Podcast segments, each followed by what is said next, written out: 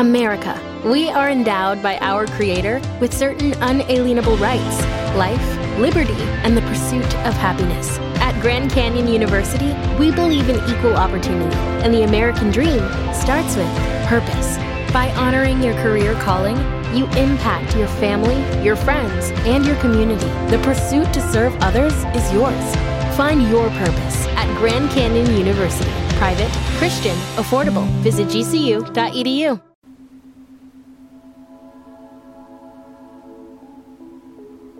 Hey sis, welcome back to Girl Good Night. I'm Return of Lamac, and every Sunday you can relax to binaural beats while I read you a melanated bedtime story. Tap into the show on Facebook, Instagram, and YouTube. All links will be in the episode description. Submit original work and future episode suggestions to girlgoodnightpodcast at gmail.com. Help your friends sleep in melanated peace. Girl, share the show and show us some love with a five star rating and review. Tonight, we will be reading An Exciting New Year's Day in Jungletown, written by Beulah Mary Crocker in 1910. We appreciate the support from all who have listened, shared, and connected with us via social media. To celebrate reaching 100 subscribers on YouTube, we are planning some special Listener's Choice episodes.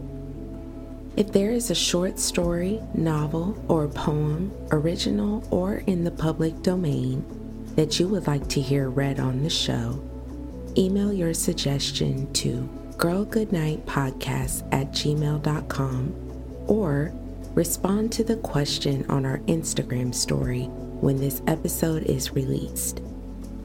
Each submission will receive a shout out unless you prefer to remain anonymous. Unfortunately, information about Beulah Mary Crocker's life and other works was obscure. Hopefully, this fact will change in the future as more work enters the public domain. An Exciting New Year's Day in Jungletown is a fictional children's story featuring animals. The story is set in Jungletown, where it is the first day of January. To celebrate the occasion, King Leo announces that a series of winter sporting events shall be held to include all winter sports with the exception of skating. An unfortunate accident occurs during the games, which leads to an unlikely connection. Now, close your eyes, take a deep breath, and sleep in melanated peace. An exciting New Year's Day in Jungletown. The 1st of January dawned bright and clear much to the gratification of the inhabitants of Jungletown. For King Leo had decreed that various sporting contests should take place on Monkey Hill. There were to be foot races on skis and snowshoes, snowball encounters, and toboggan races. In fact, almost every kind of winter sport was to be indulged in, with the exception of skating for the king was averse to that amusement and never included it in his entertainments. All the animals, from the very big bear down to the little squirrel, ever since the day for the sports had been set, had looked forward to it with eager anticipation and joy, and had worked busily getting things in readiness, for much was accomplished before the eventful day arrived. First, there had to be a space cleared for the spectators, with a special track set aside for the king and his friends.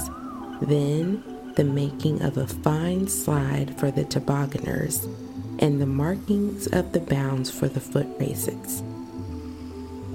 Moreover, each family provided a full lunch basket, so the mothers and daughters were also busy planning what they should cook. Finally, when the day came, all was ready. Most families had even packed the food the day before. So it happened that quite early in the morning, a large crowd had gathered on Monkey Hill. Not only all the citizens of Jungletown itself and their families were there, but also animals whose homes were many miles away had come to see the fun.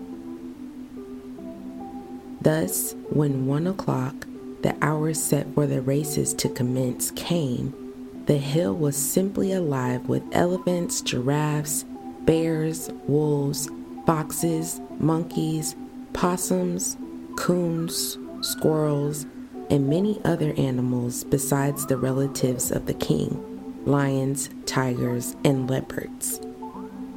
Then the jolly good time began, and what a glorious afternoon they all had. The ski race between the bears and the squirrels came first and was very exciting for although the squirrels were much smaller than the bears, they were so much lighter on their feet and could manage their skis better that they won the race.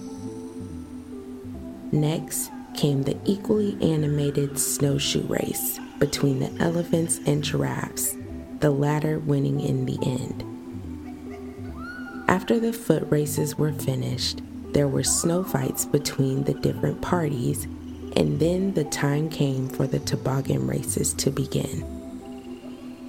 They aroused even more excitement than any of the previous contests, but were also the cause of a serious accident.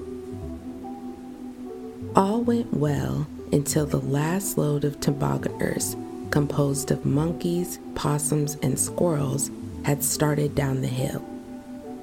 Suddenly, as the toboggan was skimming along the slide at a rapid rate of speed, a screech was heard from behind, and Jack Possum looked around to see a poor squirrel lying on the ground several yards back, seemingly senseless.